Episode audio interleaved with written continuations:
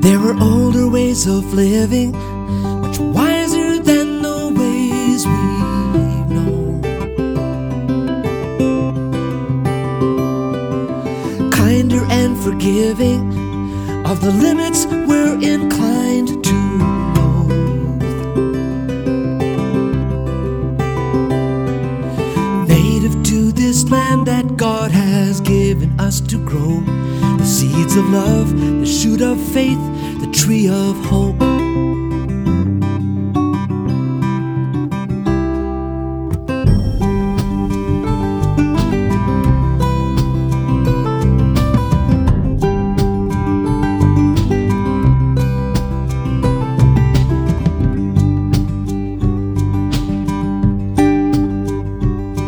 In the spiral of our sinning, in the manufactured grim disgrace of betraying our beginnings with viral acts of greed and waste. Planted in the midst of these bewildering displays lies a garden tended by a lover's grace.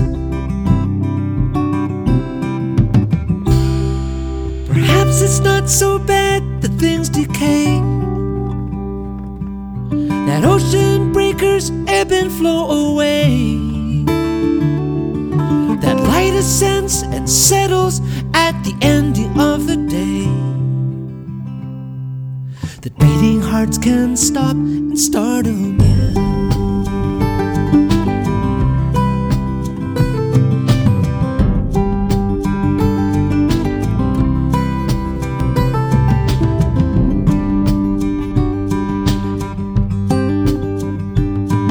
There's a reverence unfolding from the secrets of the lowly least. And the arts of better knowing, of letting go and planting seeds. Blessed are the ones who harrow wisdom from the past save us from these dreadful things that last. Perhaps it's not so bad that things decay, that ocean breakers ebb and flow away, that light ascends and settles at the ending of the day, that beating hearts can stop and start again. Perhaps it's not so bad that things decay. That ocean breakers ebb and flow away. That light ascends and settles at the ending of the day.